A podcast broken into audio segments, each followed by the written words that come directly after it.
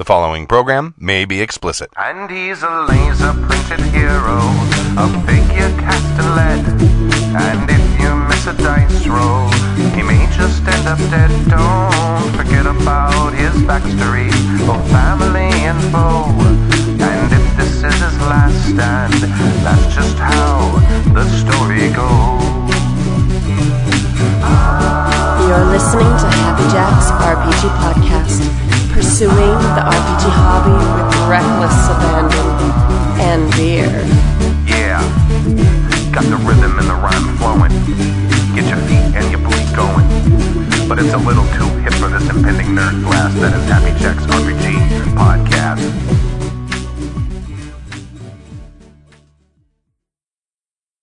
Thank you for joining us for season 14, episode 19 of Happy Jack's RPG podcast. Smooth as silk opening. Yeah, no one, no, no one even noticed. My name is Stu. This is Tyler. This is Stork. And this is Jim. Renaissance Fair is over. Oh, it's done. yay! Teardown is Yay! done. No more Renaissance done. Fair. The thing is done. And GameX is over. Yes. How was GameX? And GameX oh, by the, was- let me just say, by the way, for those of you who are watching this live or watching us on YouTube, having a problem with the computer that runs all of the, the cameras, all the video stuff. So we're which is why you're staring at the back of my head and, And at Tyler. only Tyler. Yeah, and at Tyler. it's Dirk's hand. I'll give you guys a little salute once in a while. Okay, sorry. It's really hard not to look directly into it. Just Want stare at it- yourself. Don't look directly into the camera. It, it'll eat your soul. You know, I'll put the no. I'll put the chat room up. You get distracted by the chat room. Absolutely. Uh, GameX was great. Uh, For me personally, I think it might have been the most successful con that I've been to yet. Uh, I ran three games. Uh, Friday afternoon, I ran a reskin of a game I ran a couple years ago uh, called Voyages of the Starship Loki. But I ran it in a different game system because I've been very intrigued with this idea of how games run in different game systems. Uh, that one went really well. Uh, players what, had a good what time. system did you run it in this time? Fate And you ran it in Hero. Hero before. So Very similar systems. Can you give us a quick Did the review? change of, way, sy- it was did the change of virtually the same system change how the players dealt with things in the yeah, game? can you give us a quick? interestingly, no. Really? Uh, they actually followed almost the exact same path through the game, and at the start of the game, I had no idea how they would approach the problem. the The basic problem is Okay, sorry, a little interrupting. Go ahead. okay. The basic problem for them is it is a Star Trek esque sci-fi game. If instead of the Federation, you had the Terran Empire underneath. Okay, so they're not exactly as you know hippie and nice as Star Trek, and they don't have a prime directive that says you can't fuck with people.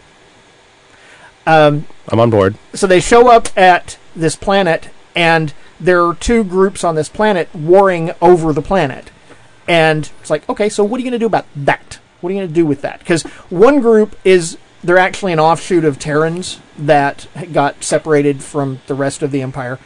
And then the other one is an insectoid race, but the insectoid people are the indigenous. nicer, more Oh. progressive, and have the better claim. So it's kind of like a here's a conflict. What are you going to do about it? And they could get very militaristic because they have much higher technology than either of these groups, or they could do something else. And both of the times I've run this game, they chose the diplomatic path through the game, and uh, the details changed. Some of the things were different, but I attribute that more to the fact that it was different players Sure. than uh, than different game systems. Uh, did you have any repeat players from your Hero game No. too? Okay. No. um, so, but that game went really well. I was very pleased with how it came out. The players really enjoyed it. Um, then Saturday morning, I ran uh, another Fate game. This one based on the movie Kingsman, um, which was stellar. Uh, the players totally grabbed hold of the game and totally brought out the whole, you know, 60s super spy aesthetic in the modern world and uh, had a, a great ton of fun with it. Um, and then Sunday morning, I ran uh, also in Fate a, a darker, grittier game, uh, Vikings game where the characters were all members of the same family, and the um, the the principal of that family had been murdered, and things kind of went from there. And uh, that game went fabulously, and that game was probably the highlight of the weekend for me Cool. um, because it was just so so powerful. Because they actually hit the emotional climax of the game right exactly at the two hour point, and we played for two more hours, and it was you know, uh, as Mook put it, it kind of went from being hundred percent to being ninety seven percent. So I, I it was it was a good con. Um, the other games that I played in were a lot of fun. Um, they were everybody had had good tables. Um, uh, Gina played in uh, Tome's uh, Lego Star Frontiers game, which was a ton of fun. She posted pics about it, and I am really plosive today. Um, I haven't really noticed. okay, Are you? uh, maybe it's just me hearing it, uh, but uh, she had a lot of fun with that. It was a six-hour game. Wow. Yeah, Wow. did, did he mean it to go six hours? He did. or- He did. okay. He intended for it to. Um, Friday night, I played Classic Traveller. Oh, did character awesome. gen at the table. How many times did you die? Um, I actually did not die, but I did have one character who got drummed out after one one term. I was like, eh, "You're out." Do over. Um, do over. Um, and uh, Rob Skaggs had three characters die in character gen Damn. on him. Was he Um, kept? Did he keep going for scout? Because that's the one that I think was most. Yeah. kills he the most. it, the scouts are the most killy, and yes, he did one scout that got dead after like four terms. but you get great you get skills. awesome stuff for it. Uh, Gina managed to get a scout through four terms, and ended up with a scout ship and two levels of jack of all trades. It was like she was like the Whoa. Uber character. Nice. That's kind of the. That's kind of what you want to. right Um, yeah, there. if you're a scout, that's what you want. You want a scout ship and and at least one rank in jack of all trades because that basically means you have one level of everything. Right. Yeah. Uh, but yeah, it was a ton of fun. Um, I didn't play in either of Tim's games, uh, but uh, what I heard was good. That the, his games went well. Uh, how was attendance? Attendance seemed a little lighter to me, but there were still plenty of people around. Cool. And you know, normal issues with the hotel. They had elevators not working at a couple of different points. What's wrong with and, that place? Um, you know, the air conditioning was marginal. Marginal or not working? Because there's a difference. Uh, Marginal, at least, it keeps the funk down. In some places, it was marginal. In the in the dungeon, it was not working. Oh, See, that's no good. that's not. That's no good. Yeah. Um, but you know, you, you make do the best you can. Um, Bring him Febreze next time. yeah. Uh, I had intended to come out to the barbecue on Sunday. That was our plan, but Uh-huh. uh, we kind of got sidetracked by a game. Oh, which what game?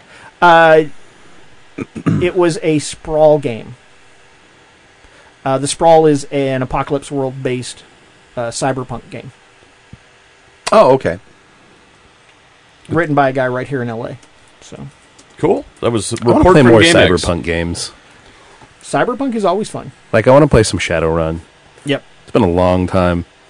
Yeah, I haven't. Um, I ac- they did a, a collector's edition of the new version of Shadowrun, uh, the leather bound book, very Mhm. pretty. It's like 130 bucks, and I've had it in my hand to buy it like three times. I'm like, eh. You know, back when I wasn't gaming, I walked by like a gaming store and I saw Shadowrun and I'm like, oh my god! And I actually went and bought the book for I don't know whatever reason and looked through it and everything. It was it was like a game I was really excited to play. I really wanted to play it, and this was like in the in the hiatus when I wasn't playing anything. So Right. it, it's uh, I I'd say again that's maybe on my bucket list of things I want to try. Cool. I own one collector's edition of an RPG book. Which The one? only one I ever felt that I wanted to p- spend the extra money on it was Deadlands oh, cool. when they did the the new book. version. I, Yeah. I love it. One more game I want to mention from GameX. Um, on Friday afternoon and on Monday morning, Mook ran Gatchaman in GURPS, and it was spectacular. I saw pictures of that. It was spectacular. Uh, I, I got to play a very killy uh, Jinpei, who's the little boy, little kid character. Uh, yeah. What is Gatchaman? I don't. Uh, Gatchaman is a Is like Japanese Pokemon? anime from the 70s. Oh. Uh, it was reskinned in the U.S. as Battle of the Planets. Is that right? I don't know. um, and then later as G Force. I watch. I watch. That's where they have shows. the, the teenage kids I in like cartoons. semi bird bird costumes. They have cloaks and they have helmets. That Oh Yeah. yeah. I remember that. G Force, yeah. Okay. Yeah. Uh, but yeah, it was you know in, in typical Mook fashion, it was spectacular. Awesome. I've I've always had fun in his games. He's he's exceptional. So at the next con, Uh huh. I I haven't decided 100% yet, but I'm going to sit down because you won't do it What? because it's been like two years and you still haven't done it. I'm going to run a Champions LARP. All right. So He's I shaming. think about it a lot, and then I never actually get to do it. And actually, I, I I'll, was I'll show you how it's done. okay. Unfortunately, Not- not I, I'm, running a I'm, LARP, I'm not but to getting it be. done. I'm not going to be at the September con. Oh, you like won't? I thought. Oh. Uh, no, I uh, months ago uh, uh, planned a camping trip that weekend, Oh, okay. All right. so I will I not be just at the booked next my one. hotel room. But I'll be. I'll. I'm going to come down next February. I'll definitely be here for that. Okay. one. Yeah, I already got my room booked, and uh, I've been talking to the LARP LARP girls about helping me run it. Mm-hmm. So, Okay. and I've been re- I just started reading the the Champions LARP rules. My issue has I'm been sure coming up with a way to run a, a LARP one shot and provide like props and costuming Right. for people. It, it's it, uh, every time I get a good idea and I think uh, that that's, there's a way to do it, the cost ends up being too high. Oh, really? So yeah, Yeah, is there on-site place where you can buy bulk capes for like fifty cents each? You know, I'm I'm sure there is, or or or if I had more more skills with uh, fabricating. See, I was gonna, I, I was gonna make the player characters be people who in in game develop their superpowers. Ah, that's a good need idea. supersuits. No so only the villains would have the super suits. that makes a lot more sense. That's a lot of fun. and it's a lot less supersuits. To Yeah. Yeah, it Lot is. less super suits. No, that's a great That's a idea. good idea. I like it. I was thinking about doing a dead president's LARP and just buying those rubber president masks. just give everybody one of those. You'd only have to buy forty four of them. and then later on, I could do a Point Break LARP. Yeah. Never Point saw Break, it. the surfer movie where they're bank robbers and they Oh, rob banks okay, with president With masks on. Keanu Reeves. All right. They're remaking it. I know. I've seen some shots and I'm like, why not just re-release the original? Yeah. It's, Do we They're need a remaking remake? I, I, They're there are remaking movies it. that are perfectly good but don't need to be remade, Yeah. and that's one of them. I think they should just re-release it. And then every so often, though, you get something like um, True Grit. Oh, that was such a good remake. Yeah, you never know. It was. Yeah. It was. I mean, you look at the John Wayne movie, you think, yeah, it's a good John Wayne film. I heard Fright Night was a good remake too. I didn't Really? see it. I don't think I've seen that one. It's So got one of the doctors in it. I think Tennant Oh, is in it. okay. Well, he's he's good. So if you uh, are have are, have still not sent in your in, your encounter for Tim's Savage, uh, not Savage Worlds, Swords and Wizards. Swords and Wizardry contest, you should do so quickly and email it to Tim at happyjacks.org because he wants that shit. That's, that's what I've heard, He does. and then He there you go. And boy, this computer, I'm telling you, Chrome is not working. Balls. I'm I am disappoint. I am disappoint, Google. First email. On the subject of length, Wow. email from Dan. Wow. Now he's bragging. Yeah. it's- Oh, no, it is working. Dearest douchebags, in an effort to be brief, I'll get straight to the point. I'm wondering whether GMs adequately consider scope and length when planning their campaigns. I had to move to a new state for a new job this year, and it cut short a GURPS campaign that I was running. Pause for Stu to express his enthusiasm for GURPS. Yeah! Fortunately, I had enough of a heads up to plan out one final session, so I threw out all the grandiose story threads I had in mind and just pinned all atrocities on the Duke's crooked advisor.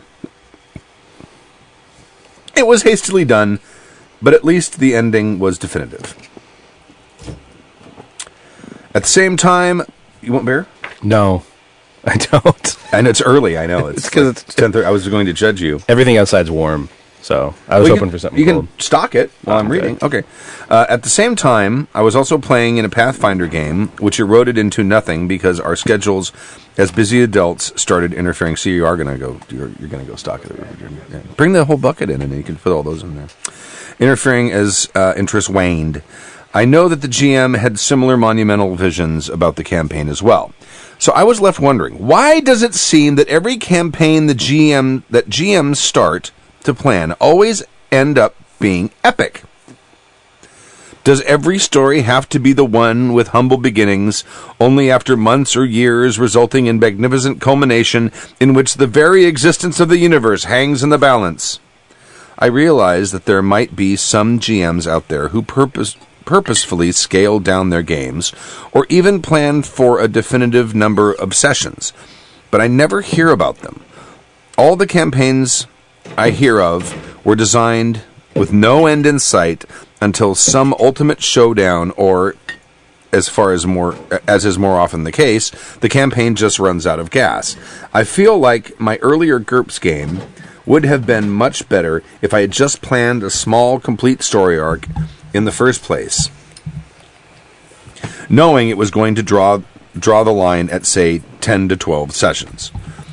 Even if some major event like one of us moving were uh, moving away were to happen, I feel it would be easier to wrap things up than if the characters were originally supposed to defeat the Dark Lord of whatever whatever Goth, who they've just they've only just begun to discover might have been a- awakened from his dark slumber by the time we have to dismantle the game. I guess these observations wouldn't apply if I were gaming in high school, which I sadly didn't get to do didn't get to do more than a handful of times. I know that I would have had far more of a time luxury back then. Do the GMs of Happy Jack's crew typically plan their games to have a decisive ending? If so, how do you reconcile that plan with the open and non-restrictive nature of collaborative storytelling inherent in the style of the of gaming that we all love? Um, where railroad tracks where railroad tracks are forbidden and there's more yes and than a 70s swingers club. Oh, nice. That's I love that quote. What a good girl. I'm petting my dog. They can, they can. I don't know if they can see my dog. Um, I'd love to know, uh, as I'm not running any games right now, but want to know how to approach things once I get my next killer idea. Sincerely, Dan, the more effective of the two clerics. P.S. The last parenthetical was for Tim. He makes a great co-host, by the way. P.P.S. Someone recommend a good Scotch whiskey for a change. My restrictive diet doesn't allow for beer. Can we do that last PPS first because it'll Sure. be quick? Um, I have my all-time favorite Scotch is called Aberlour A'bunadh. Uh, it is spectacularly good. Got hundred points on from Wine Advocate, and I highly recommend it. Is it expensive? Not terribly. It's about sixty-five dollars. Can you get it like almost everywhere? Do you Total have Wine to, and More. Uh, i- is or it smoky? Bevmo or something? Yeah, Is it smoky? a little bit. A little bit. Yeah. Okay. What's it Um, called again? I like smoky Aberlour A'bunadh. Uh, it's great, great story. Uh, the guys at Aberlour were opening a new stillworks, and they had to take a nameplate off the wall to do so. And behind it, they found a time capsule. In the time capsule, they found a bottle of whiskey wrapped in a newspaper dated 1896. Wow. Being good so, Scottish lads, they drank some of it, uh, but sent the rest off to be to a lab to be analyzed. And this recipe is what came out of that analysis. And it is Unbelievable. spectacular. That's awesome. That's uh, that's great. I love those stories. so there you go. I, I like the Japanese uh, hibiki. Hibiki's good. That one's really good. Yeah. I don't I don't drink scotch. I, I I drink scotch, but I'd never really pay attention to what the, the brand. It's usually the I stuff like- that's I- offered to you. Yeah, Yeah. well, I, I I like smokier things than non-smokier things. Aberlour is is quite is fairly smoky. I like it. Um, also, last weekend had some Glenfiddich Nectar d'Or, which is also really good. Somebody had something out at fair this year that I think it was a scotch, but it did not taste smoky at all. And I'm so used to everything being smoky, it was weird to like be on that other end of that. Well, a lot of them aren't. A lot Yeah. of them aren't. It's I just haven't an- had one ever until now. until then, I'm like, Oh, wow. Do, See, you, I pre- like the- you like you prefer smoky or peaty? Both. Like both? Okay. Um, I, I like to, I, I like to. Yeah, those I- aren't those aren't ends of a spectrum because Right. I I don't prefer either. Like if it's too, uh, too smoky or too peaty, I'm I'm turned off by it. uh, you might want to try Ardbeg as well. which is Ardbeg? Ardbeg, which is also quite good. All right. Like uh, at I think it was at Bill's bachelor party. Somebody brought a bottle of scotch that you opened it and it smelled like someone had just put out a fire. See, Like that's it what I smelled. like. That's like, what I like. Like smoke. I want it, I want it to drink it as if it had been strained through a campfire. You should just do that. I would. Just pour it over a burnt log. Just take a shot of scotch and then chew on like you know a charcoal Yeah, or something. go. It'd be Charcoal sad. Right. Exactly. I do. I love I love Dan's first PS though, uh, or his parenthetical, the more effective of the two clerics. I play in a in the online uh, five e game with Dan and Tim. Oh, and you do? a couple other Okay. people. Laura runs it, and uh, it's a great game. But Tim is the worst fucking cleric ever. Oh, don't spoil. he I know- rolls he rolls ones on his heels consistently. I know how that feels. Yeah, he's awful. Um, my my shape shifting druid is a better healer than he is. campaign length. Uh, This is a really do we, good. Do we all start with? It, it- he's bringing up something. This, this is one of those emperor has no clothes things.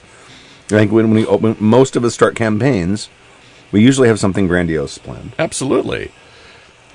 I think it's either like this big grand multi-year story people plan, uh, or or they just start a campaign with the intention intention that it's never going to end, Right. that it'll go on forever. I don't think many people plan, you know, I'm going to tell this story and then we're going to be done. Right. Which I think if more people did and players knew we've got this much story, you'd see more people being more dedicated to the games and being easier to plan for. Probably. Probably. And I think you also um, would have players would keep enthusiasm because they'd be able to main they'd be able to maintain it because they they see they know that the end's in sight. Right.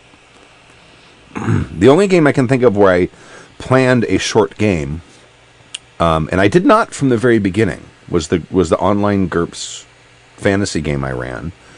Uh, and once I got the player characters, I realized, okay, this is not going to be a go and travel and explore places game. This is going to be a we live in the city because all of our they all had contacts or allies or whatever in the city, and to have them go and leave, gonna, all that background stuff that they'd put put into it just all goes away.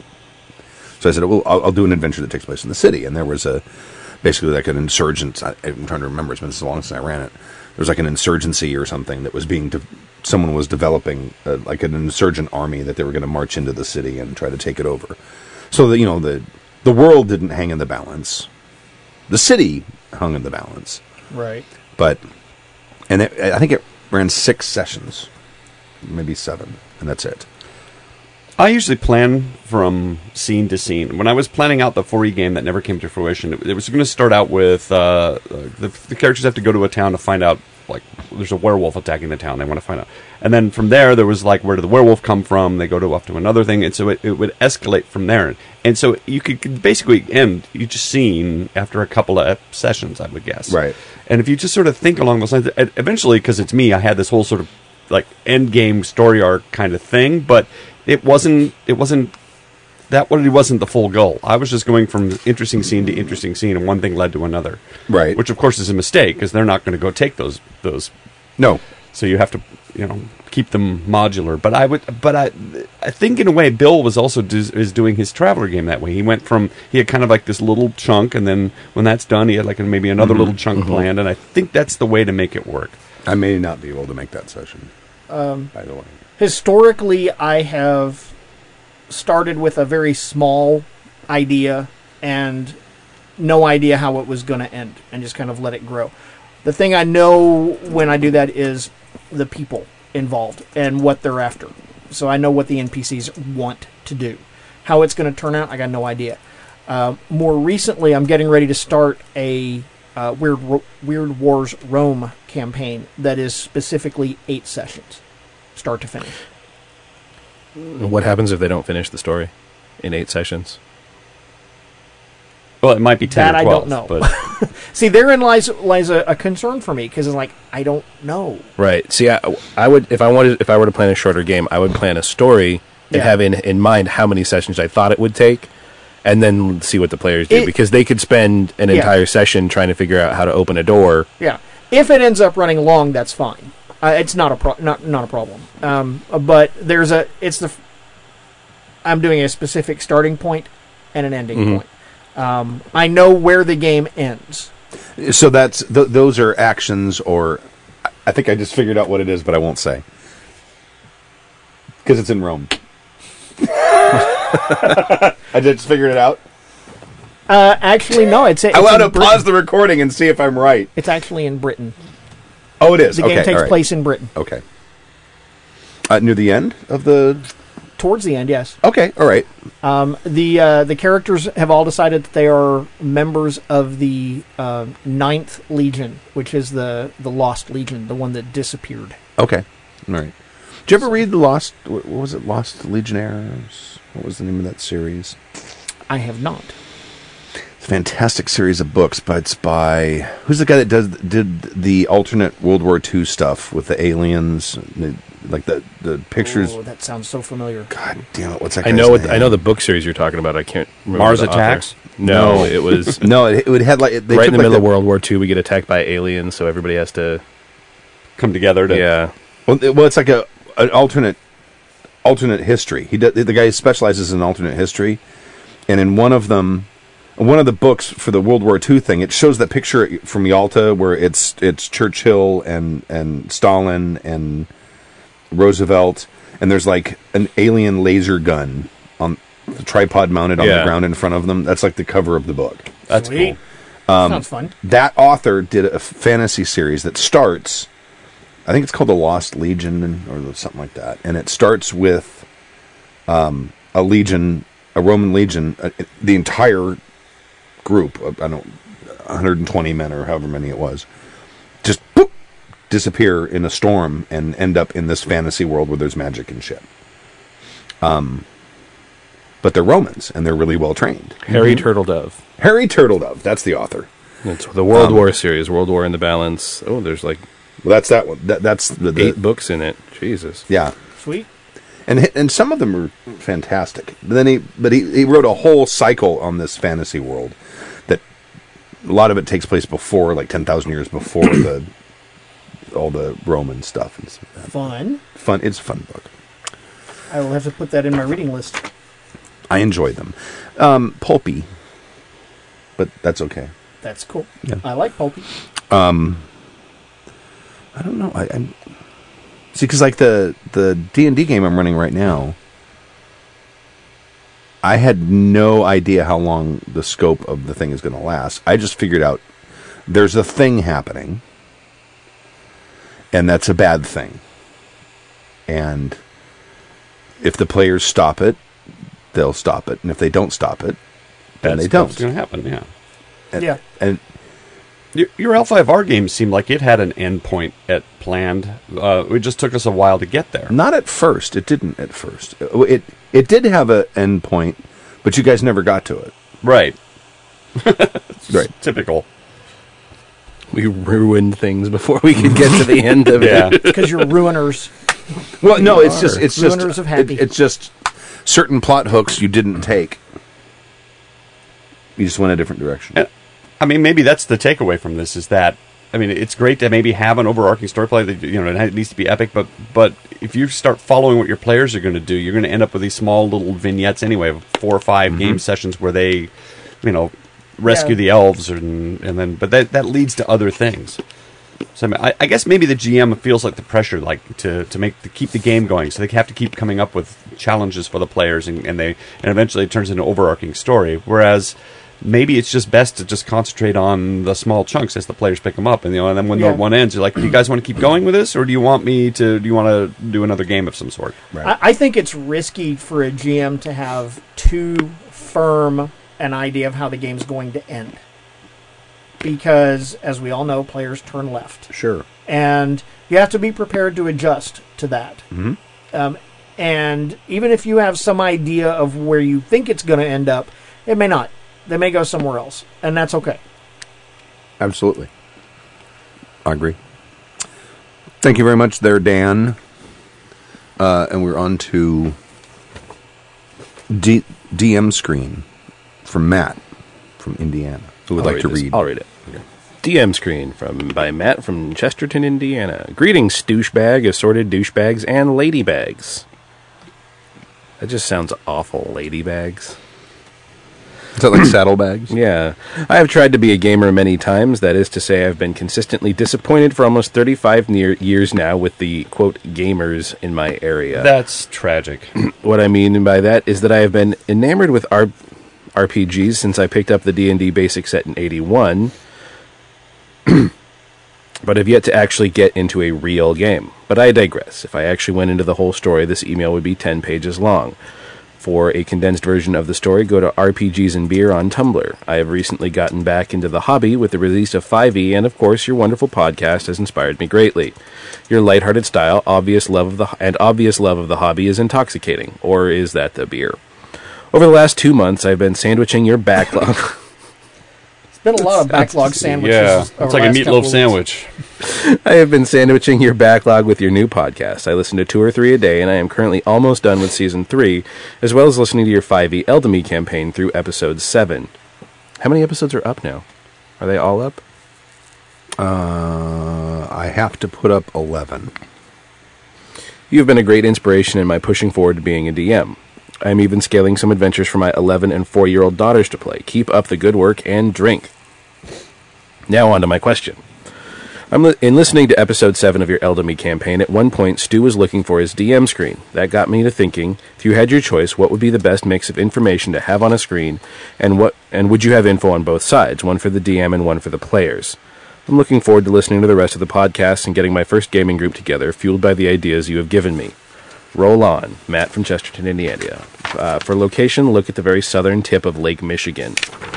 P.S. I have been to the Bristol Ren Fair many times and love that place. I only wish I didn't live so far away, as I would be there every weekend. I'm also a musician. I'm a drummer. You're a drummer. I was- yeah, I thought you said musician. Oh, Unless you're a percussionist. it wounds. and absolutely love Ren Fair music. P.P.S. We also have a plethora of local breweries producing some of the best brew I have ever tasted. I am currently enamored of Three Floyd's Scottish Style Ale, very malty. Uh, you know what? Stu is on record as saying that all GM screens are terrible. They just they never have the information you you need, and and I think he's being hyperbolic, but it's it's uh it's mostly true. Doesn't it seem like it? The 5th edition D&D screen actually probably has some of the most useful information that that's been put on a screen. A- applause, applause Yes. to that. I think.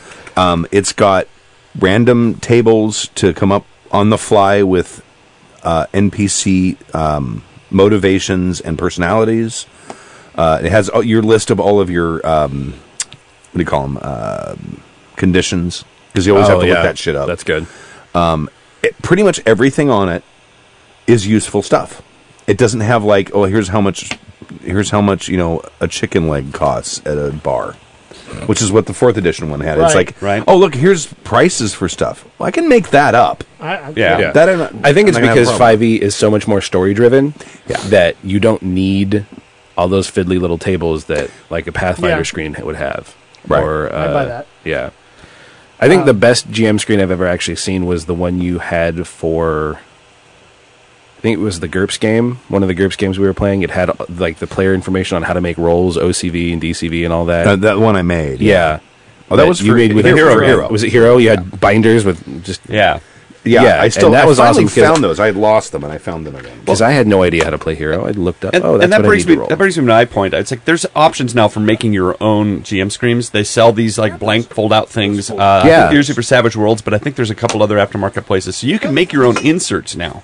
Mm-hmm. And I in fact did that with um, with my uh, Freak Show. There's one of them.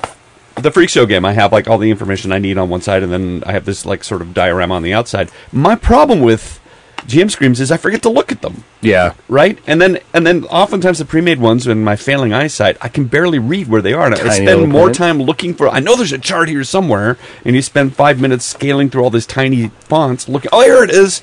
You know, at that point i could have just found it or made something up you know? Um, and as far as player information goes, I'm in the habit now of making player mats, where I just hand Mm-hmm. out to the players and go, everything that you're going to need to know is right here on this little. Those mat, were pick so it up and helpful. Yeah. in the uh, in the L5R game Yeah, for the combat. Uh, You, you Yeah. can't. There's nothing you're going to put like rules wise useful on the player side of the screen because the guy at the end, end of the table probably can't read it all anyway. that's Right. that's true. Let's make Well, that's why with the, the with the the hero one, it was It was big. It was big. It was like one page that was just here's how you roll. Yeah, Yeah, it's that. This this is this is the one I'm on the thing there, and uh, this is half of it because there's usually two halves that go together and then they clip, and then I had the hero stuff in there, and then the next page was GURP stuff that I made, and then uh, I don't know what that is. Oh, player characters. That's the other thing I I think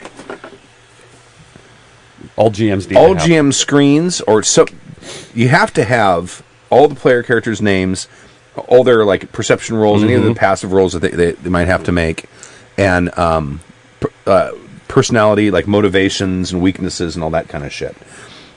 Having that kind of stuff on a screen for me is the best. Yeah. That's the stuff I look at more often than anything else. I actually don't use a GM screen anymore, but the best one that I've ever seen is um, a four panel c- customized make it yourself screen that Mook uses because he doesn't use it as a screen. He put um, pages with the information that he needs Mm-hmm. on all eight sides and folds it up. And so when he needs something, he's like, choop, choop, choop. Oh, and then just flip through it to get like it becomes Okay. like a flip book of, Right. of references Hmm. for GURPS, and Mm-hmm. um, it's brilliant. Yeah, there's only a couple of things you need for GURPS. There's only a, like a, you need that you need the size, range, speed chart, which gives you all of your die modifiers, and it's it hasn't changed since first edition GURPS, and it's fantastic. And it tells you the the size of what you're hitting. If it's a certain size, it's gonna it's gonna be easier to hit or harder to hit if it's very tiny, or if it's moving very fast. Same thing, or the range. It's all on this one chart. It's fantastic. I love Uh, it. also, the one that Mook has, you can get it either landscape or portrait, mm-hmm. so Yeah. that um, when that's, it's that's the vi- that's the vinyl one that has the clear things on Yeah. both sides, Right. right? I bought one Uh, of those for Casey a long I have time one of ago. those. Um, Pegging- he doesn't use it because I bought him a pink one. Uh, Baby Cakes on the forum Yeah. is saying that the blank screen is forty bucks on Amazon. uh, well, that's uh, the one that Pinnacle makes is the one that they're referring to, and it's a three panel, and it is forty bucks on Amazon, but it's like twenty eight from direct But from them. Pinnacle also produces PDFs that for all of their games you can download for free. print them out on that you cardstock, print and tuck put them in in there, there. yeah. Sweet. And I think that's the takeaway. It's like because every GM also needs different things, Right. Right? Like Stu knows GURPS like the back of his hand, but there might be some things he, he'll put on his Sorry, GM screen that, that you wouldn't need with the standard issue Ger- GURPS Sure. screen. Yeah. and I think that that's probably true for everybody, and Yeah. it'll change. You know, but let's say you're starting a new game that nobody knows. You have a lot of info on your screen. Eventually, you start pulling that out and putting other things in. Now that you've mastered the gaming system. Okay, Baby Cake says that is the four panel, uh, four screen one. He says on Amazon. Uh, Yeah, I'm trying to remember where the one I got. I, 'cause I think the one I got Casey was like 25. Yeah. That sounds that and I sounds like it the years it's three ago. and it's no, landscape. it was it was a four panel, and it was you could get it landscape or portrait. Oh. Cool. So I don't. know. Um, I highly baby recommend cakes? those. Make your own. Uh, Baby Cake says, "I'm living a life of jealousy of the Mook." Uh, that's true of all of us. I know. Because when I grow up as a GM, uh, that's what I want to be: is half as good as Mook. uh, there was somebody on the forum saying how much we praised Mook or whatever, and then they played in one of his games and they went, "Now I get it." Oh yeah, oh yeah.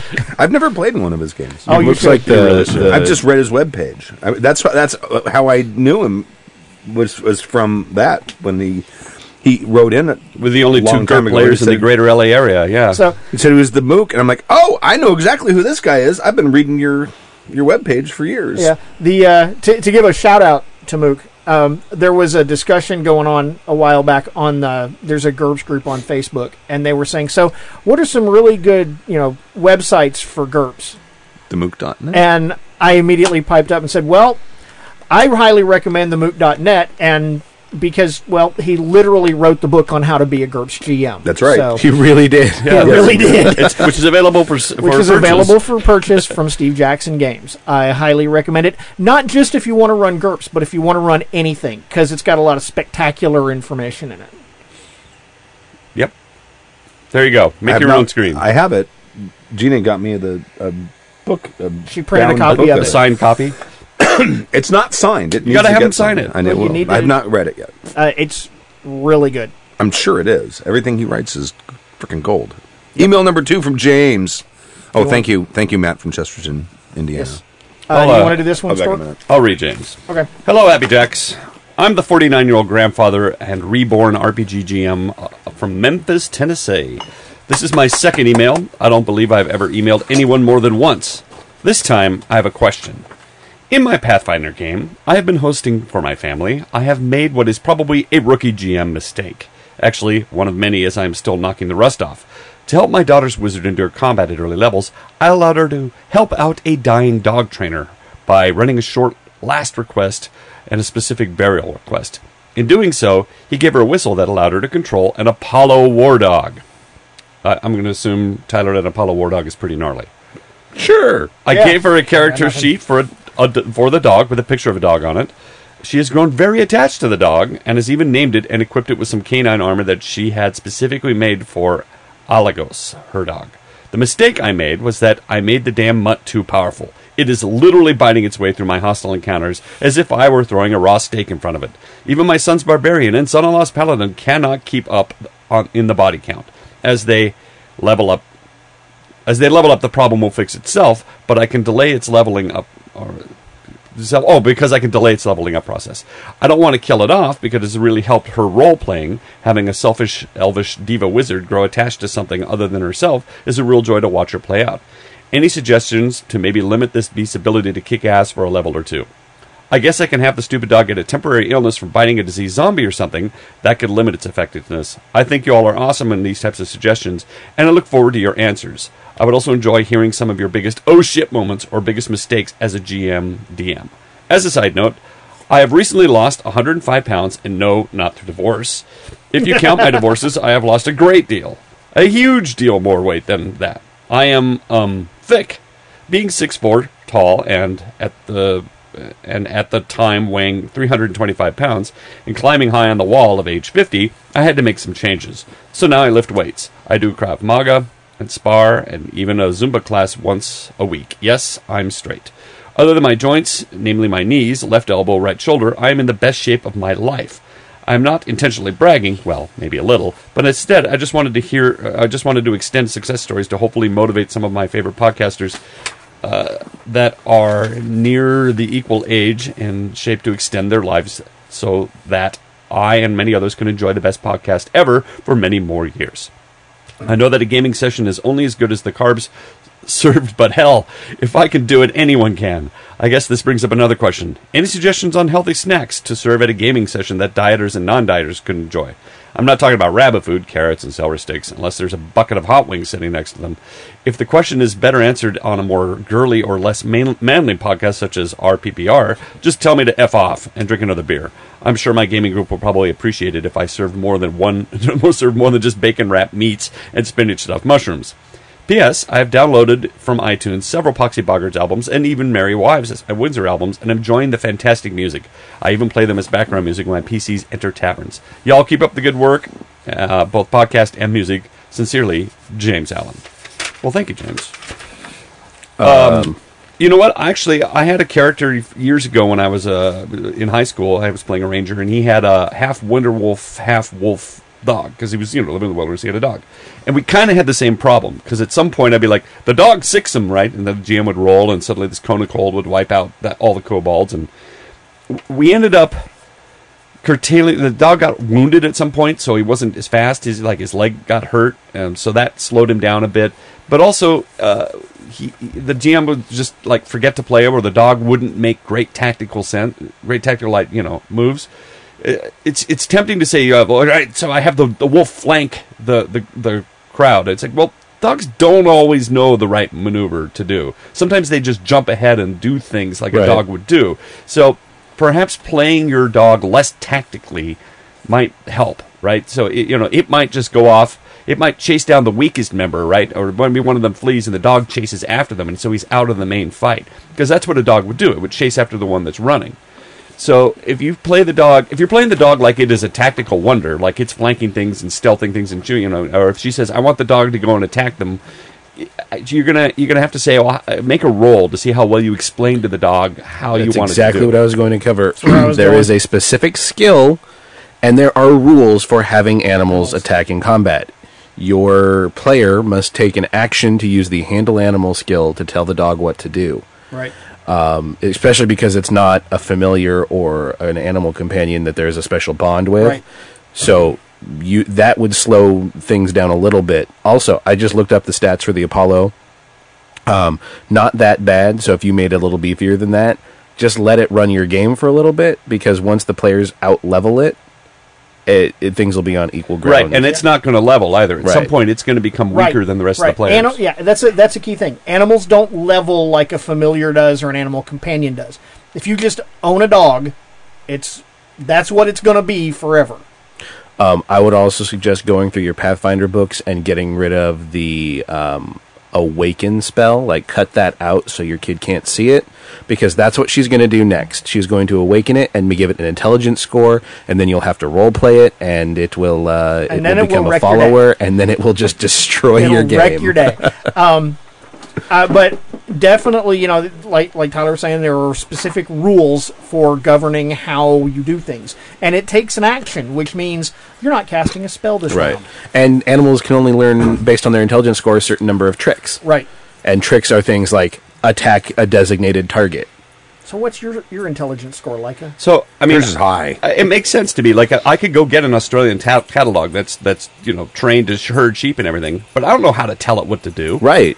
Right? I don't know the whistles and the commands, and, and I'm sure that's unique to each trainer as well, or you know each dog. Definitely. And it might be a highly intelligent animal. It might be highly trained. I just don't know how to tell it what to do. So I think making her get, uh, have a, some sort of role to to try to motivate the dog to do whatever she wants. I, I think it, maybe part of the problem is you're as a GM are playing it too smartly.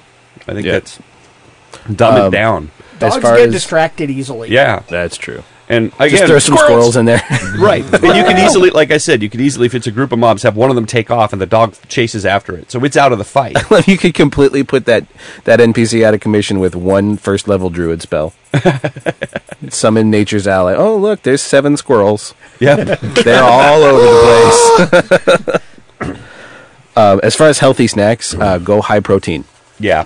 High protein. Um, don't worry about fat because it's not as bad as people make it out to be. So bacon is okay if you're not eating just pounds and pounds of bacon. And if you're exercising, um, really uh, avoid the high processed foods like that generally come to the gaming table, like chips and and things like Cookies that. and But things. Yeah, Tyler's you're, you're working out a lot too. You Yeah. lost how much weight?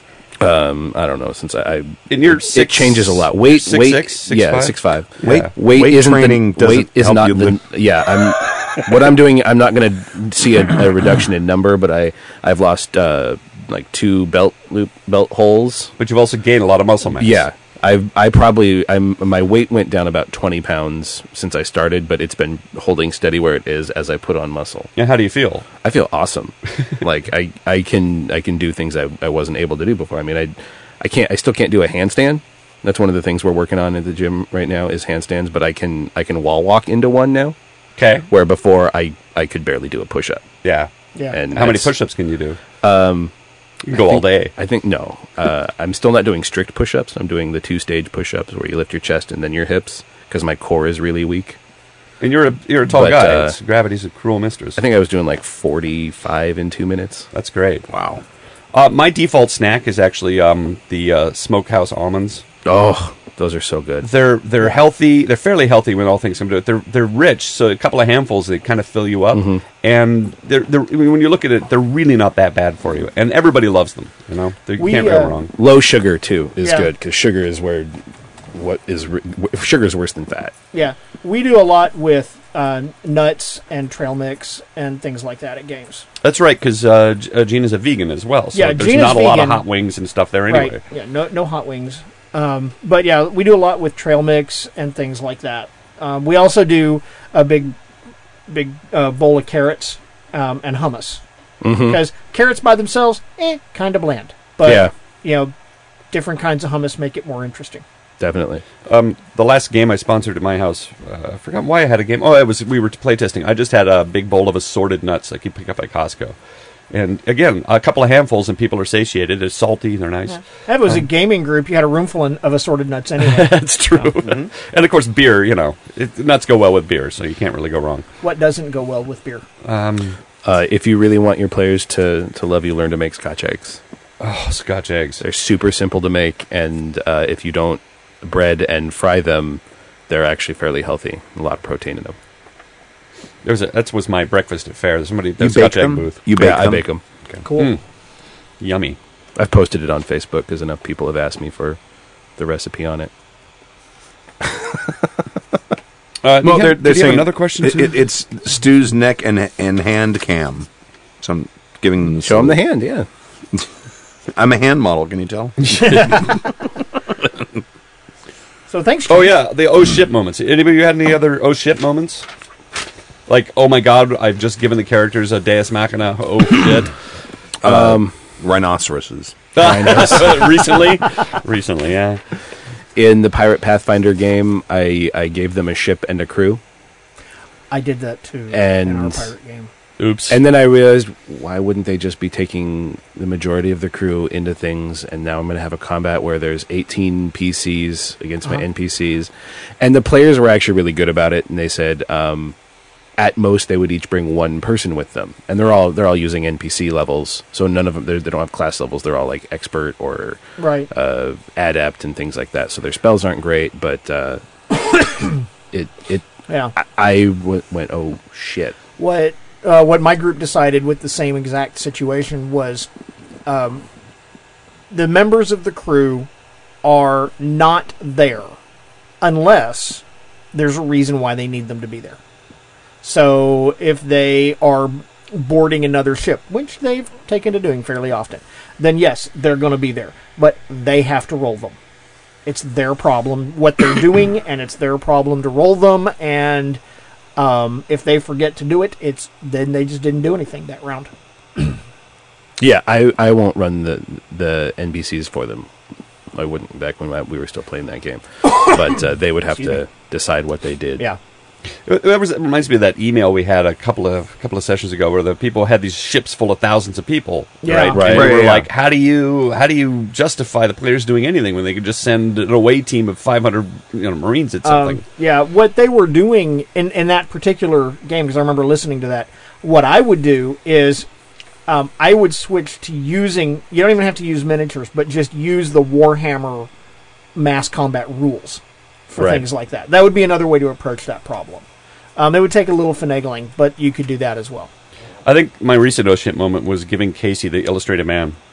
Because uh, Casey's a min maxer, and the Illustrated Man is probably the one that's that can be min maxed the most because it has all these various powers, and he had a great time with it. But he, uh, towards the end of the game, he was starting to master almost every situation because he he could, he knows how to play these things.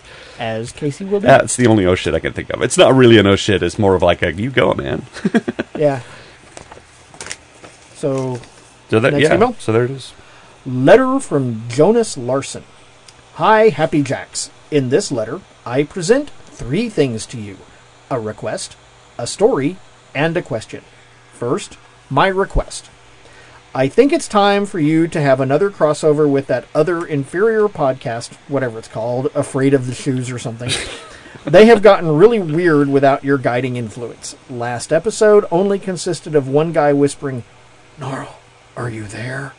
and someone trying to sing jingle bells through their sobbing. I don't even know what that's hysterical. I love their podcast. I, so I guess I should catch up on them because I want to know why, where Gnarl was. I, I don't know.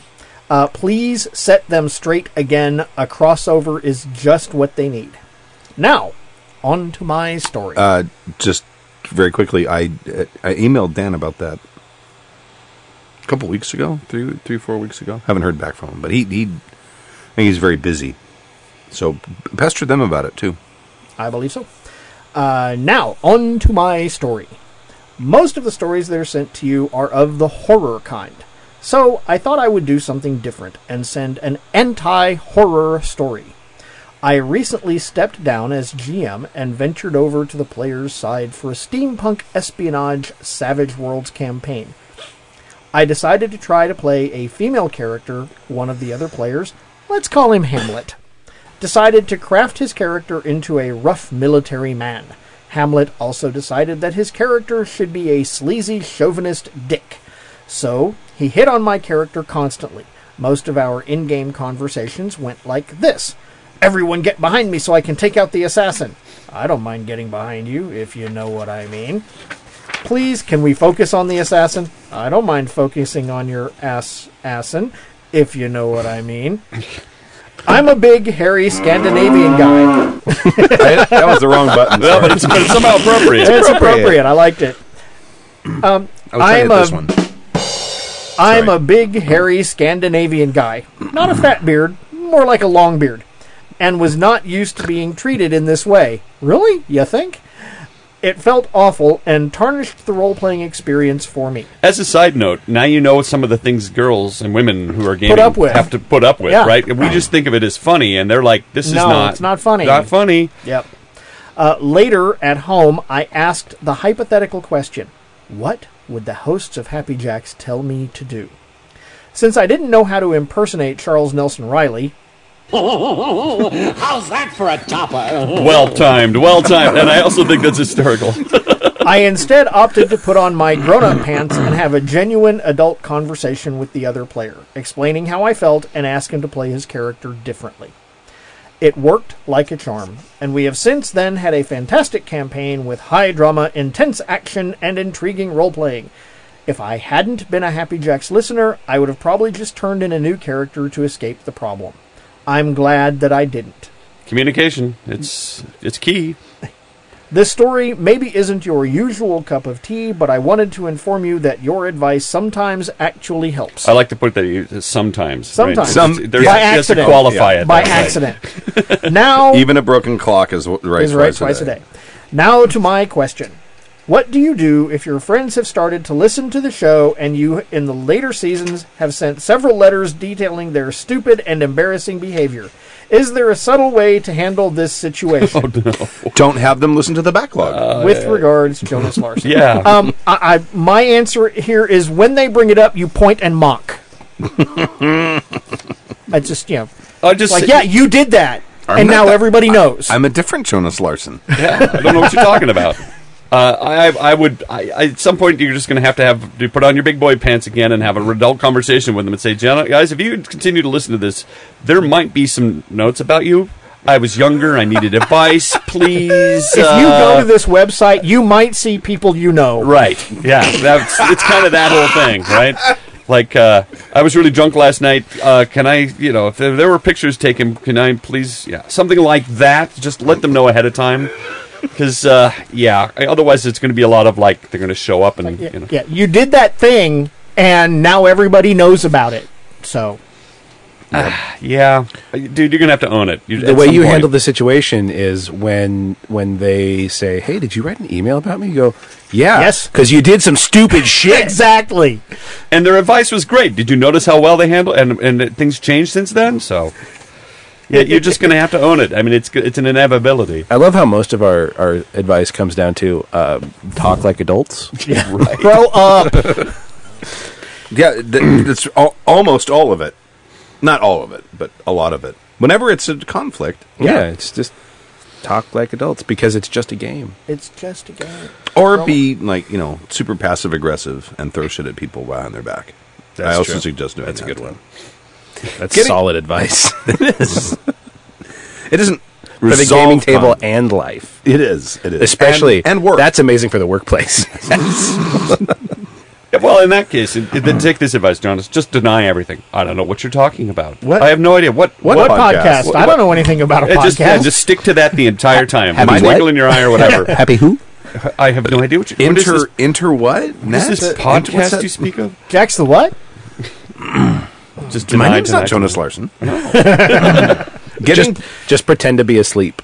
Yeah, or you didn't hear them. did you pretend you fall into a coma You suddenly develop narcolepsy.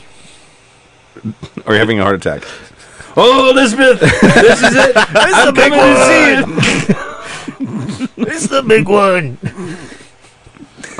Yeah, if you, I think if you keep that up, they'll get the idea. Like, oh, okay. All right. All right.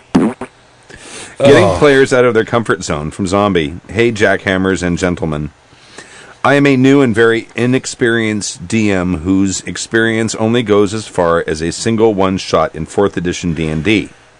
However, I have been doing a lot of homework and have been very interested in running the new D&D 5e E for my friends. I love the new stream line streamlined system and bigger emphasis on character story and role play with the inspiration advantage disadvantage system. It isn't going to be anything extravagant, but just something to get my players' feet wet in this unfamiliar in these unfamiliar waters. Herein lies my problem. My players have been playing Pathfinder for the last year and swear it is the best role playing system in the history of RPGs. While they enjoy role playing well enough, a couple of them get lost in the min maxing of their characters. No! I'm shocked. No! Shocked, I tell I, you. I am astounded. I, I, I can't imagine. Making sure every modifier is to their advantage while making characters for the future game session. While making characters for our future game session, as I handed them basic character sheets, they took one look and gave me a confused, This is it? One one even proceeded to ask me if there's more detail there is a more detailed or in-depth character sheet. Can you imagine? You're like, is this it? Are you kidding me? Is there is there a more in depth character sheet that you're holding out on? What? Is that, what? Fate character sheets Yeah. will drive them insane. It's just a little, a little index card. Right. Uh, no, there are no numbers. What? Huh? Is this it? Yep, that's it. Are you sure? Well, you you can use numbers. You, you print can this up use right? numbers. Right. In fact, don't you kind of translate it into numbers anyway? That's the one thing about it that I thought was kind of. So I have to memorize all of these. No, no. You, you can just use the numbers. for numbers. But the numbers are only like, you know, plus one to plus. It's you know, very limited, it's- right? it's- Well, that's it's an it. array between one and and three, there and is three no and five. there is no math involved. right. Well, it's simple, very simple addition Okay, or it's subtraction. kindergarten math, Right. as opposed to hero, which is fourth grade math. it's not fourth grade. Yeah, It's much harder than yeah. that. No, it's fourth grade math. It's just adding. It's fractions. I'm gonna give I'm gonna give my sis, my my daughter who's in fourth grade a hero book and see if she can tell me Extrapolate, right? How, how do I do a two Okay. hit if I don't know the the DCV? If- Figure that out, Allie. Okay. I know Allie, and she will throw the book at you. I know she will. she and then she'll pick the book up and figure it out. Yes. make me look stupid. Uh, d- d- uh, more detailed or in-depth character sheet.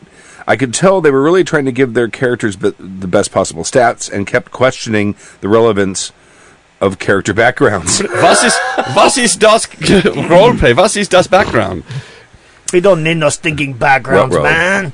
Just let them know that it gives them like extra skill stuff sometimes, Right? and then they'll be. Ex- You get extra feats for that. Oh no! yeah, feats. You can have feats in in uh, in in fifth edition, but I, we're not. I'm not. I'm not pulling that plug or pulling that trigger because fuck that. Yeah. I take it as a bad omen for things to come. Yes.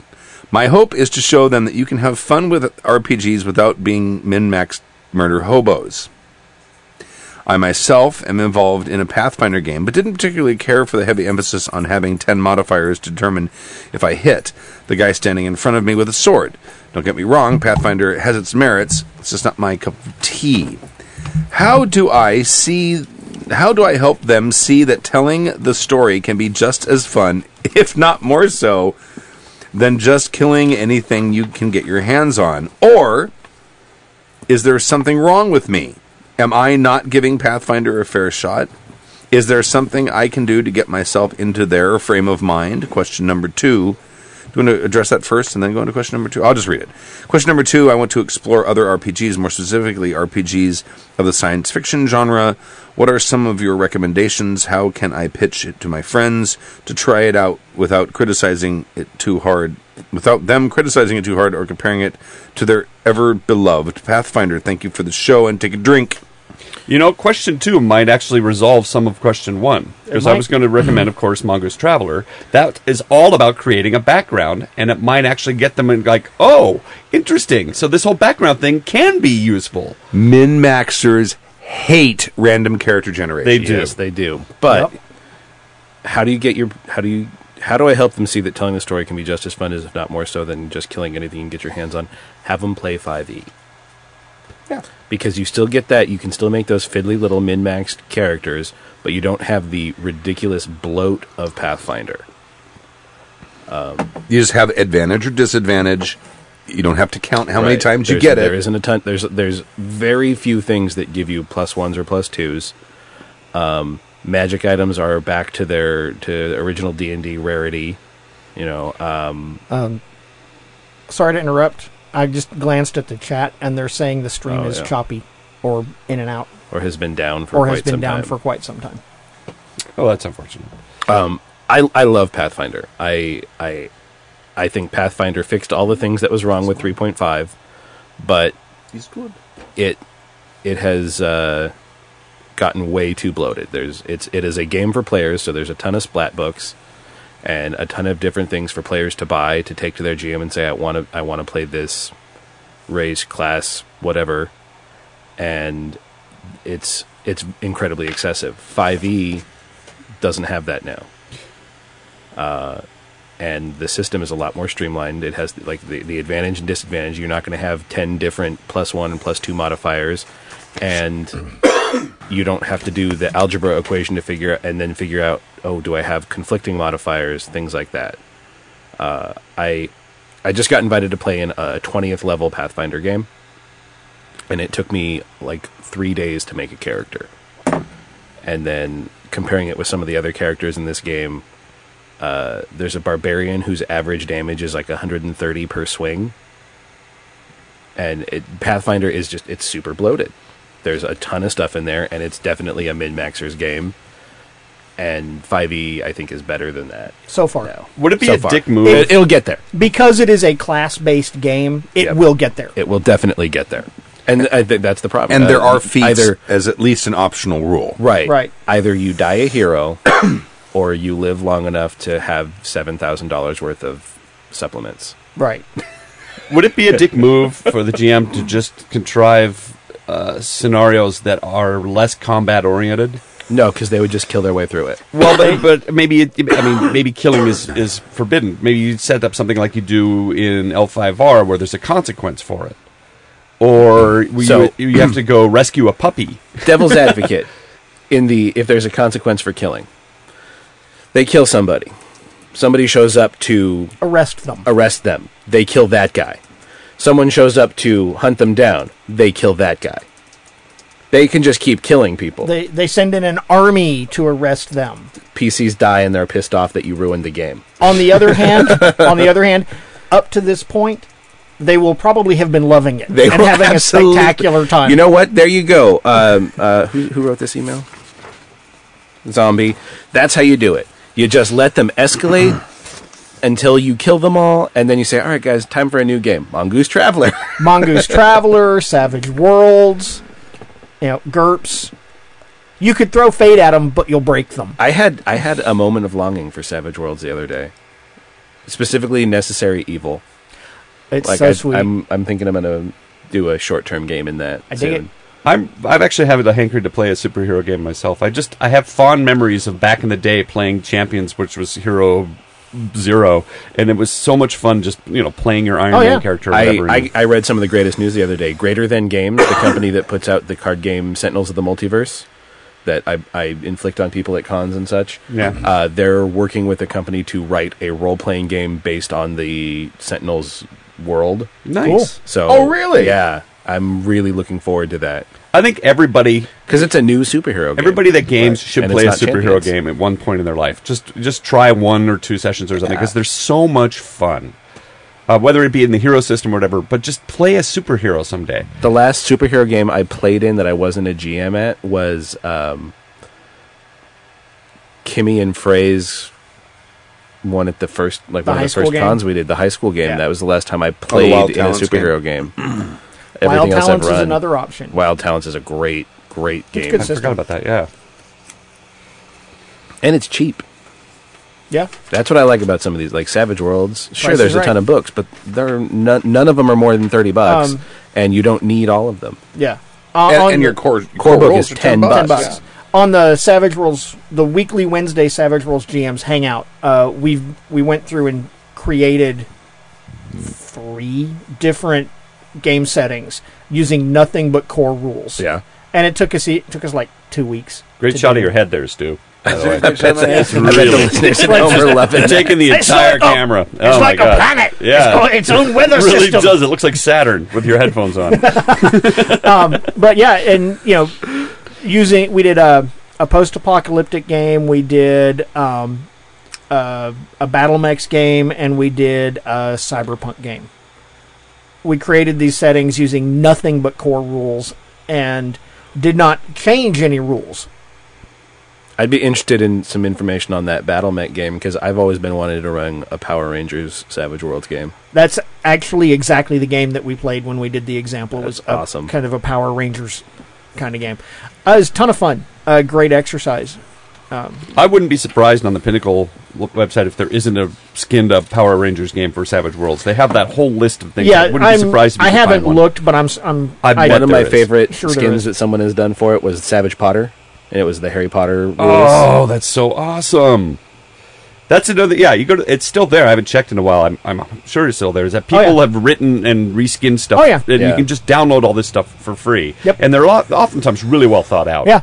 they're, they usually come with an adventure, some character sheets, some monsters and Oh, things. there But was it's such a neat, neat Well, that's resource. what the the Ghostbusters. The first actual play I did was um, that with the Savage Worlds Ghostbusters. That was some guy. Some guy just did that on the internet, and it was free and had all of the rules for all of the equipment Right. in the animated series and in the movies. Came with figure flats of a bunch of Ghostbusters and a bunch of ghosts and monsters and all kinds of shit. Love that. That's it. That's a, yeah. That's another great reason to pick Savage Worlds for things because the resources are out there. People have just reskinned stuff, and I mean, as time goes on, I'm sure there's probably everything. I know there's multiple Star Wars skins, so. Uh, and there's a couple Firefly skins. Yeah, it's, I go Oh, to yeah. the Pinnacle website. Yeah, You might have to look a little, but they have like under resources or something, and there's just this giant list. You click on it, and it takes you to free stuff. So anyway, uh, who's uh, who wants to do La- last one, Last my one. gaming success story from John. I'll you might want to break this up. It's turn. long. Dearest Jackers, He's he's a good reader. He's a teacher. He can I'd like fast. to thank you guys for being the primary resource He's in a a lone. DM. we got a reader. I'd like to thank you guys for being the primary resource in a lone DM's quest to bring this hobby to life in the absence of any local help. For that, cheers and take a drink. Huzzah! I'd like to share a gaming success story and ask a couple of quick questions. I'm a late bloomer. The age of 31 years, I bought the core 4th edition D&D books and recruited some fellow 30-something non-gaming buddies who, for whatever reason, trusted me with hours of their time to try out this strange and silly game. Um, I'm glad to see that you continued playing after 4th edition.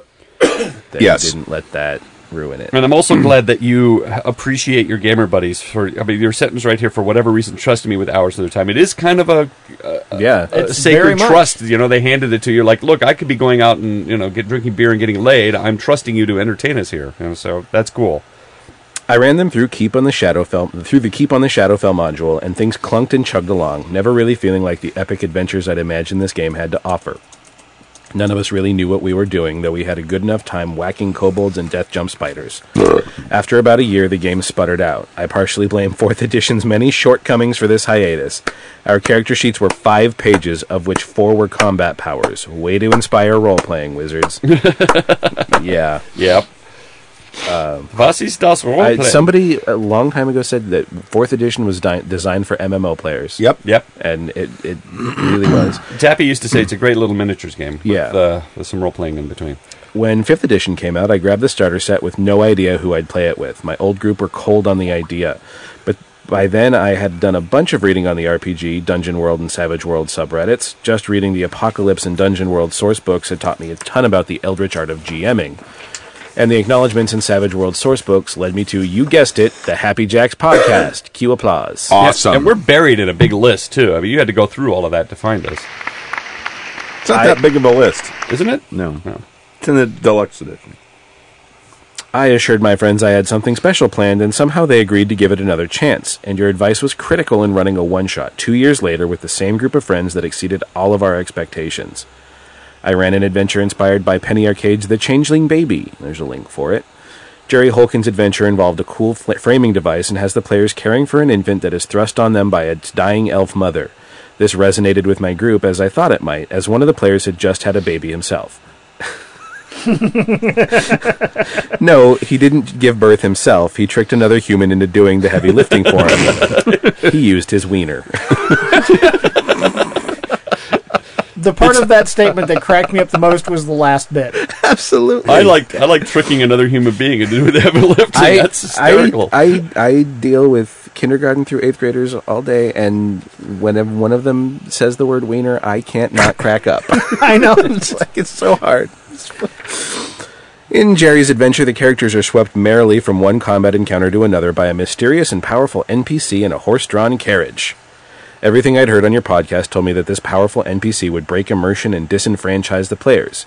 Instead, I trusted the helpless baby, the dying elf mother's pleas, and a symbol of Avandra and the baby's swaddling would be enough to point the way. I call shenanigans because I don't think we've ever used the word disenfranchised because that's really really smart, and we're not that smart. They used an inventive combination of spells. Our druid cast Fog Cloud, and our warlock immediately used his Misty Step to confuse the were-rat thugs who arrived and demanded the baby. In my version, the medallion pointed our brave adventurers through a fetid swamp where they found a strange magical artifact in a ruined stone tower. They were ambushed by lizard folk at the tower who insulted them and refused to let them pass until they killed a neighboring green hag. Ha ha ha! Were they French? you know, my favorite actually. Whenever I think of green hags, I think of um, I shall taunt you a second time. I think of Legend, uh, which is a terrible movie, but there's that like. It's an amazing movie. Well, all right. You have you you live in your world, and I'll live in mine. It's got Tim Curry as a giant friggin' devil. you don't know it's Tim Curry, and it's got some creepy like kid playing a brownie, and Oh, yeah, and it's that got Tom. Cruise in Well, it. the- I was gonna say the only downside is it has Tom Cruise in it. But Uh, the players could have simply killed the lizard men and thus passed on that passed on the hag's treasure, which proves to be particularly helpful in the climactic encounter. But they eventually agreed to fight the hag. To my disappointment, our fighter succeeded on a saving throw and didn't get turned into a toad in the heat of battle. It's always so disappointing. I I know. I hate it when that happens. Fi- I played in a Pathfinder game where uh, it was a 3.5 where our rogue got turned into a chicken in the middle of combat, nice. and uh, it completely derailed the game because yeah. he he role played it. Oh yeah, um, in our in our pirate game, uh, in a fight, I polymorphed um, uh, Matt Fuller's character into a gecko, and to this day, he will like periodically do you know lizard things like. Nice. Never really goes away. Nope. Uh, finally, our rogue became the night's MVP when a werewolf demanded his daughter back outside the Temple of Avandra. The rogue simply handed it over. Then stabbed the villain in the back while he was thus distracted. right. He goes, oh, and turns his back. He takes the baby, turns his back. Poke, Chunk. pokey, pokey, poke. Two of the players were also bitten by were-rats and failed their saving throws, so they ended up cursed themselves. To my surprise and delight, my friends are demanding I run another game as soon as possible. Yeah, you can't not run more games when you give your characters lycanthropy. oh yeah. Right? right. Oh yeah. Like you have to let that play out. My questions follow. My players ribbed me about the obvious plot hook and threatened, out of character, to just hand the baby over to the were rats, Yeah, we all do and that. everyone else. We all do that. Yeah, we're like, I see your plot hook, but I'm going to do it anyway because it seems like fun. Their characters went along with the obvious plot hook cheerfully enough, but I wonder if I could have somehow made things feel more natural, or given the players a more real choice that wouldn't involve an entirely different adventure if they chose to abandon the child. Is it sometimes enough to simply railroad, especially in a one shot adventure, if the rails lead the players on a fun roller coaster with a satisfying conclusion? I know we hate just jumping right to the answers, but uh, yes, that is enough. Yes. That- in a one shot adventure, enough. railroad the shit out of them Um, as long as they're having and fun. especially Yeah. they're new Also- players as well, so they Yeah. need maybe a bit of a little guiding more hand. guidance. It's okay. Also, two things. One, sometimes we make choices for character reasons. Sometimes we make choices for player reasons. And sometimes we make choices because you're playing a fucking game. Yeah. Also, the word game is one third of role playing game. It's not a bad thing to to have the game be part of what you're doing because it is part of what we're doing. Definitely. Also, a humble suggestion. In your discussion in uh, season 14, episode 13, you discussed how to handle players who blunder into harm's way. The powered by Apocalypse system's distinction between soft and hard GM moves make all the difference in my games. When I feel the players have stumbled into harm's way despite good tactical choices and roleplay, it's always an option to instead introduce complications, put them in bad spots, knock them on their faces, etc. This concept acts as sort of a mortar, covering tra- the cracks between my idea of what's happening and the player's understanding of the fiction. It has helped me a lot. Love you guys, John Bronson. It's a really good idea. Yeah, definitely. Uh, if if the players aren't doing stupid shit and bad things happen to them, like uh, and they you know they they fumble a roll or your G, your NPCs roll really well, don't soft. punish them. Go soft. Go soft. If they do repeated stupid things and you warn them and give them outs and they don't take them, then you can Smack kill them hard. Yeah. That's one of the reasons when I have them, if somebody rolls a critical fail, I have them decide the punishment. Sure. Which will almost inevitably be worse than what you would have thought of anyway. Yeah. Yeah, Definitely. but I, it's also it's in their hands now. They don't Yeah. feel like Oh, you're yeah. picking on them, and now they and I've seen their eyes light up, you know, and now all of a sudden they're at this like, do I do how do I? Oh my god! Right, and if they pick the, the, the punishment, uh, no one can get mad at you for what happens as a result of it. Right? right, and it's and that way you're, uh, you know, they're they're introducing their own complication. It's not you. I just, as a rule, try to have the players narrate everything that happens, good, bad, or indifferent. Whatever's going on, it's for them to narrate, not for me. Yep, always a good. P.S. Beer suggestion. Do any of you guys dig on Left Hand Milk Stout? It's my favorite, even though the milk sugar gives me the rumbly tumblies, aka mud butt, aka sputtering butthole. That's not much of a recommendation. That's Not to be information honest. that I even needed. Drink this beer; it'll make you shit. Yeah, Uh, I kind of want to try it now for my my YouTube channel. You should. PPS. Do you have a books. GoPro in your installed in your toilet bowl? Oh God! do you have a colostomy Why colostomy not? bag? Pretty sure you Wave can't. off, I'm pretty wave sure you can't put that on YouTube. Do you have a colostomy bag so you can make it Don't through show the your butthole. podcast? Just, just show Just have it poop. pointing down. Oh God! Stew. See, you know what? And if I don't, I can just pour a can of beef stew in there, and no one will know. right? and that's all you have to say if they say, "Hey, you can't put that up."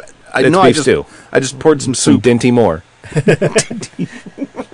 PPS books. I forget who suggested Leviathan Wakes in a recent episode. That, That would be Jim, Jim. Jim's raising his hand. But it is so damn good. yes, it is. I am also sort of obsessed with Jack Vance, thanks to Appendix N. And on the comic side of thing, Brian Vaughan's Saga and Rick, Rem- Rick Remender's Black Science. Any fans of these authors on the podcast? I love Saga. Saga's remarkable. Saga's, Saga's fantastic. Um, I actually just recently did a, a request for good comics to read, and I had uh, Locke and Key recommended to Yeah? me. Yep. That's a really good one. Um, and Joss Whedon's run on Astonishing X Men. It's like 26 issues. I haven't seen that one yet, but I've heard good It's things about it. fantastic. I've been recommending. Um, uh, uh, Jesus, it started out Phil Foglio's online webcomic. He actually put them all in comics as well. Um, uh, Girl Genius. Girl Genius. Girl Genius. Yeah. Um, and then I think everybody out there needs to read Bone. The, the Scholastic is collected one. It looks like a phone book, but it is- Mm-hmm. it- it's all of the I don't know fifty or sixty issues that they put out or more, maybe hundred, and it is fantastic. It, it- everybody looks at it. I gave it to Kimmy, who goes, "I don't like funny animal books." I'm like, "This isn't what you think. You read this." And so she started. I said, "When you get to the Great Cow Race and you don't like it, you can put it away." But she read the whole thing and said that's one of the best things I've ever read. Yeah. It's I highly recommend it to everybody. It's the most popular comic in the world that nobody's ever heard of. Uh, uh, right? It's been translated into like every language, but you've never heard of it, have you? I've heard of Bone. Okay. Yeah. But I recommend it to everybody, except for Stu, because now that I've recommended, it, he won't read it. No, you, you, you, you pushed me too much on this. you mentioned it once. If you need more book recommendations, uh, the Sandman Slim series by Richard Kadrey is fantastic. I Larry recommend any- Correia's Monster Hunter International. and I recommend anything by Ellie Modisett. Um, I think he writes really great stuff. His Recluce Saga stuff is remarkable. Yeah, I've I've seen his name on books. I don't think I've He's ever read very prolific. of his. He's oh, got he's got like sixty books out there. the Lies of Locke Lamora series by Scott Lynch is probably one of the best book series I've ever read. Too. There you go. There you go. All right. But now uh, now I'm gonna go have to check out Leviathan Wakes. Yep. So I'm gonna call it. Oh, All right. I finally got everything. I think I've mentioned this a couple times. Juggernaut. We have to arrange Yes. a, a Juggernaut game. I don't know when, but at some point we have to do that. My I'm I'm I'm free all the time now. Okay. What's a, what's a Juggernaut game?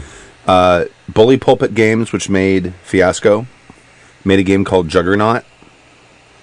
Uh, it takes place in like the 1950s, and uh, you work at a place where you've invented a computer that predicts the future. Oh, that's awesome. So there's a deck of cards, and you flip the cards, and that and you each have a preset character in the game. Do you do you make up your character, or do you draw it from a? No, there's like List. six characters Okay. that are already made that come with the game. You each take one of them, and then you draw a card, and that each card is a prediction from the computer. And during the course of the game, you have to make that come true, whatever it says on the card. So it's sort of like a. They, they describe it as a, sort of a quasi role playing game w- that is also an experiment in free will. Very interesting. So- Lady Blackbird kind of has that too. It's sort of like a commedia troupe. You have this group of stock characters, and you have this like sort of complication, and however you what that plays out is, Right. is- but it's kind of the same thing. Like a commedia troupe, you have these same characters, but all the characters can every time you see the show it can be different. The Capitano might be the villain, he might be the hero. The, the you know, so uh, it's interesting to be able to do that. Yeah. I like that. All right. Uh, what where were we at? Eighty-four minutes. Let's go ahead and call it. Shall Yeah. we call it? Call it. Cool. September uh, fourth, fifth, sixth, and seventh. Uh, Gateway, Gateway, Gateway Gateway, 2015? Gateway. twenty fifteen. Under the umbrella of Strategicon. uh, I've already Gateway is September, OrcCon is February. GameX X is the one is- I can never go to. And I have picked out my three games that I'm going to run at Gateway. What are you gonna run? Uh, I am going to uh, reskin my Zombie Mall game in Savage Worlds. Mhm. I am going to run a Jonny Quest game, also Oh, cool. in Savage Worlds. Um, and uh, I'm going to run a, a game kind of semi based on Alien. Cool. Yeah, It's like survival horror. Yep. love those. I may I may run a LARP unless I chicken out. I'd love to see somebody run over the course of a con, Alien and Aliens. When's JackerCon? When's the next? Sorry, when's the next JackerCon? I have no idea. I didn't even know there was another one coming up. This is how en- en- uh, engaged I've been during the fair. I know it's I'm not sure when the next one is. I have not heard anything. I'm sure it's on the forums. somebody get a note to DT. Listening to the podcast live, make sure to try and get Stu to plug JackerCon 7, 567, July 17th through the 24th, hosted on the Google Plus, and the theme is X Files conspiracy stories. Sweet. That there sounds you like go. fun. There you go. Oh, that's my birthday con. Aw. Right. We'll be at um, San Luis Obispo Fair that weekend. So You should do another birthday con like we did that one year. that was fun. I'll be gone that weekend. Maybe the uh, weekend after. We can do that. Oh, maybe Fourth of July. I can't do Fourth of July. All right, because I'm going to do. I have done Fourth of July. I can't do Fourth of July, and I can't do the 13th through the 20th. Okay. All right. She will July's- be far away. Well, Fourth of July, Fourth of July, I'm going to a LARP, and uh, the 20th, the, 13th through the 20th, I'll be in Alaska, Oh, okay. What are you doing in Alaska? going on a cruise. Maybe you can hook up a DT Pints at one of the ports of call. You totally should. yeah. It'd be hilarious. I mean, how big can Alaska be? I'm sure you guys can meet up. Our ship, the ship stops in Skagway, Juneau, and Tracy Arm and Ketchikan. So DT Pints, if you're listening, and you can meet me up any in one of those Oh, how- places. Well, if you I'll can get off the port and like go out and have a beer with him, you know, play a fiasco game at his house, how awesome would that be? Well, I don't know about in house because we don't get that much time away Yeah. from the ship. But uh, if you were actually to meet in- in one of the ports, I would totally buy a beverage. He's a fisherman, so maybe he'll come by on his fishing boat. Right? Yeah, maybe they'll. Maybe by the the, maybe your cruise ship will be waylaid by pirates Right. that smell like fish. Somalian pirates in Alaska. What? No, no. The the the ship, the, the, the fisherman guy. Maybe they'll. Waylay the ship. Yeah, That'd be something. it'd be awesome. I'm pretty sure they've got plenty of armed security somewhere on the Disney cruise ship, probably because it's Disney. Nah, they probably have nukes. with ma- with mouse ears on him. Mushroom Cloud House mouse. Yeah, it does. You know, Uh, yeah, there big is. Death Eater symbol with mouse ears. it's a it's a mouse room cloud. There is a San Luis Obispo fair, and it's the the weekend just prior to the twenty first. Uh, when is that? July eighteenth and nineteenth, and we will. The Pakshi Boggards will be there. The Mary Webbs will be there too. Uh, we don't have show times. We're we're kind of uh, kind of winging it because I didn't get a hold of them in time, but we will be there. Um, and that's it. Uh, next week's show is up in the air, depending because I have my ear surgery next Wednesday. What? What? Still not funny? Too so soon? once my w- once the surgery's done, I have, it, it has to. It'll depend on how I'm feeling. So uh, if there is a show, it'll be probably on a Saturday again. We could do a show where it's completely silent, and it's all on the the webcams where we write things on boards and hold them up. If I can get this computer working again, I'm gonna have to figure out what's wrong with this thing. It's old. It's not that old. Is And it, it's got an is it extra more than two fan. years? It's got an extra fan that's not running. I wonder if that might that's be the problem. why. So that would probably do it. They don't Yeah. like Yeah, to that, that, that cord hanging down there that's not plugged in. Oh, you know what? It was running before. It's just not running now. All right, so I'm gonna call it All right. after I fi- finish fucking with this. All right. Really? There we go. We're listeners of Happy Jack's RPG Podcast. Thank you for joining us for season 14, episode 19 of Happy Jack's RPG Podcast. My name is Stu. This is Tyler. This is Stork. And this is Jib. And uh, don't forget strategicon.net uh, in September 4th, 5th, 6th, and 7th, whatever weekend that is, Labor Day weekend. We'll see you there. You can see us at Slow. We'll be there as well. And JackerCon, uh, is it 17th, 18th, and 19th? Is that what they said? Yep. Yeah, 17th through the 24th on the Google Plus. Go to our forum, happyjacks.org, to find about that. You can always email us at happyjacksrpg at gmail.com if you'd like to do that. Thank you very much, and we'll leave you with a song.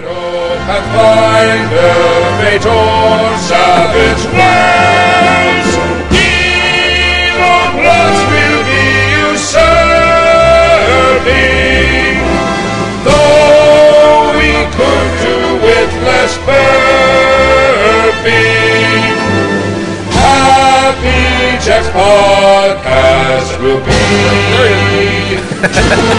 Spags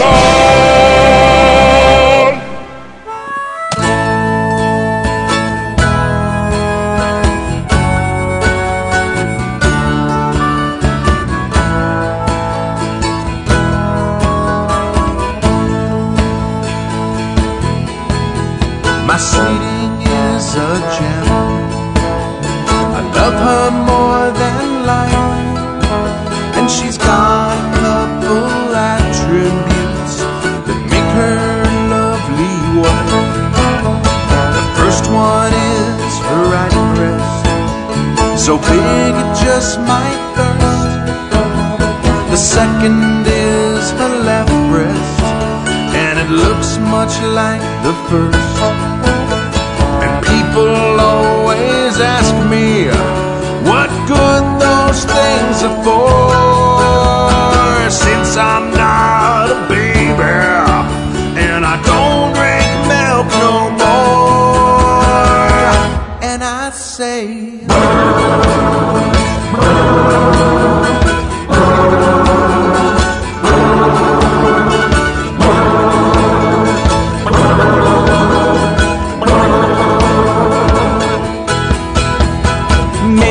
was my upbringing, not enough time on the teat. Maybe I was born this way, cause they make my life complete. My mother used to freak out, cause between those breasts I delve. I love it in there so much. I tried to breastfeed till I was 12.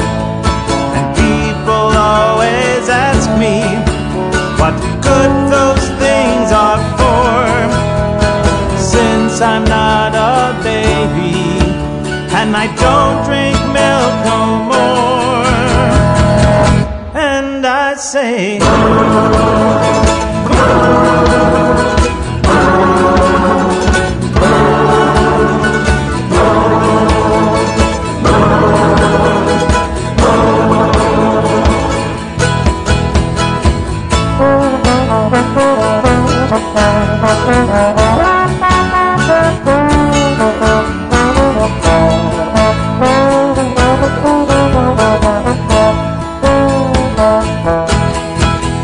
Some people point and laugh, and all I hear are jeers. But just like old Copernicus. My whole world's made of steel.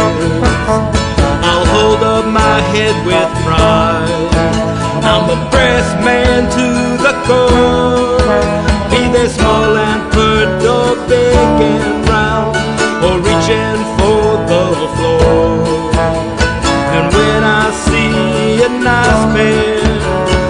world will disappear. And if you need a little support, I'll be the first one to volunteer. And I'll say,